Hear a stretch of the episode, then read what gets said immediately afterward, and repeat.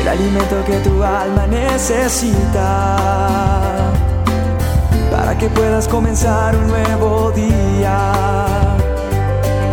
Es el momento de abrir nuestra mente y corazón para que juntos comencemos a vivir en bendición, en oración y en victoria me levanto hoy con reflexión, meditación, con la palabra del Señor.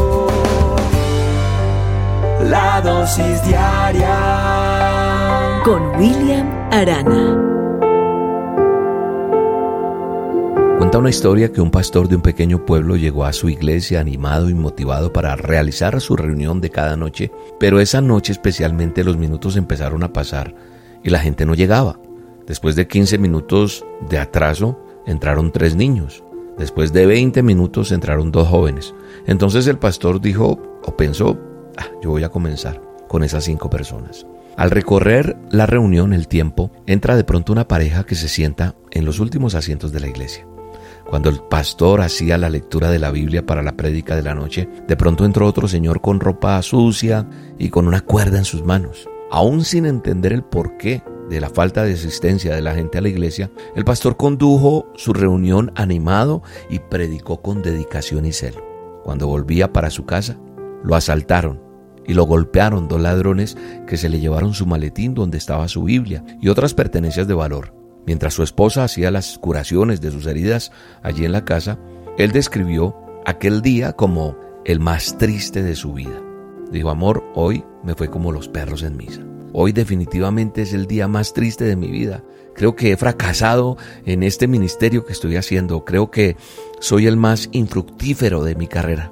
Pasaron los años y el pastor continuó sirviendo a Dios. Así que lo invitaron a compartir en una iglesia. Y él contó la historia de aquella noche, pero que él a pesar de todo seguía sirviendo a Dios. Mientras él terminaba de contar esa historia, de pronto una pareja que era de gran referencia en aquella congregación, pues trabajaban mucho con matrimonios, levantaron su mano y le dijeron, Pastor, ¿recuerda aquella pareja de la historia que usted acaba de contar? Nosotros somos esos que nos sentamos allá en el fondo. Estábamos al borde del divorcio, a causa de varios problemas y de muchas diferencias que había en nuestro hogar. En aquella noche nosotros decidimos poner fin a nuestro matrimonio, pero primero decidimos entrar en una iglesia y esa era la que estaba abierta. Y lo que dijimos era que íbamos a dejar allí nuestras argollas y después cada uno iba a seguir su camino. Pero sabe una cosa, desistimos del divorcio después de que oímos la prédica suya aquella noche. Hoy estamos aquí con nuestro hogar y nuestra familia restaurada y sirviendo a Dios con otros matrimonios y esto nos ha ayudado muchísimo. Nunca vamos a olvidar esa noche. Cuando terminaron de hablar esta pareja, de pronto uno de los empresarios más prósperos que ayudaba en el sustento de aquella congregación se levantó pidiendo la oportunidad para hablar y dijo, Pastor, yo soy aquel señor, sí, el que entró todo sucio, ¿recuerda? El que mencionó usted ahorita, con una cuerda en las manos. Estaba al borde de la quiebra, perdido en las drogas. Mi esposa y mis hijos se habían ido de la casa a causa de mis agresiones. Y en esa noche yo intenté suicidarme, solo que la cuerda se rompió y cuando iba a comprar otra cuerda vi la iglesia abierta y no sé, algo pasó y entré, decidí entrar. Aún estando así sucio, con esa cuerda en las manos, en esa noche recuerdo el mensaje que usted estaba compartiendo perforó mi corazón y salí de ahí con ánimo para vivir. Hoy estoy libre de las drogas. Mi familia volvió a casa y me convertí en el mayor empresario del pueblo. Ahora ayudo en la obra del Señor. En la puerta de la entrada había una persona que ayudaba a recibir las personas, un joven, y gritó, Pastor, pastor, discúlpeme, yo fui uno de aquellos ladrones que le asaltó. El otro murió en aquella misma noche cuando realizábamos el segundo asalto. Recuerdo que en el maletín que le hurté usted tenía una Biblia y yo empecé a leerla todos los días. Después decidí buscar una iglesia y hoy estoy aquí. Quería encontrármelo algún día para pedirle perdón y agradecerle porque esa noche mi vida cambió. El pastor quedó en shock y comenzó a llorar junto con todas las personas que estaban en esa reunión. Él, que había considerado como una noche de fracaso, ese día fue una noche donde Dios demostró todo su poder, porque de lo vil, de lo peor, Él decidió sacarnos para glorificar su nombre. Y mira la riqueza que se generó aquella noche. ¿Sabes por qué te cuento esto? Porque a lo mejor te cansas de hacer las cosas, te cansas de perseverar, de seguir haciendo el bien Hoy te vengo a decir en el nombre de Jesús que así como tú te sientes, Dios quiere ayudarte. Y a pesar de que nosotros pensamos que a nosotros nos va mal, lo importante es que a Él le vaya bien. Un día un amigo mío me dijo, negrito, no te preocupes. Desde que a Dios le vaya bien, eso es lo más importante. Porque a veces creemos que nos faltó más elocuencia, nos faltó hacer ciertas cosas o no hice aquello, pero Dios mira nuestros corazones.